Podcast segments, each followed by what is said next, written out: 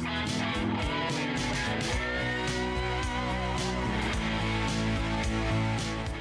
Good day, ladies and gentlemen. This is IRC News, and I'm Joy Stephen, an authorized Canadian immigration practitioner, bringing out this data analysis release on the number of applicants approved for Canadian permanent residence for NOC code 40020, administrators for post secondary education and vocational training for the past six years from 2017 to 2022 for the province of Newfoundland.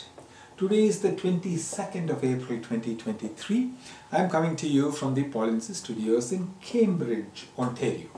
The province of Newfoundland accepted zero applicants for permanent residence in this NOC code in 2017, one in 2018, zero for the rest of the years, and one last year in 2022 we are discussing about figures for NOC code 40020 administrators for post-secondary education and vocational training.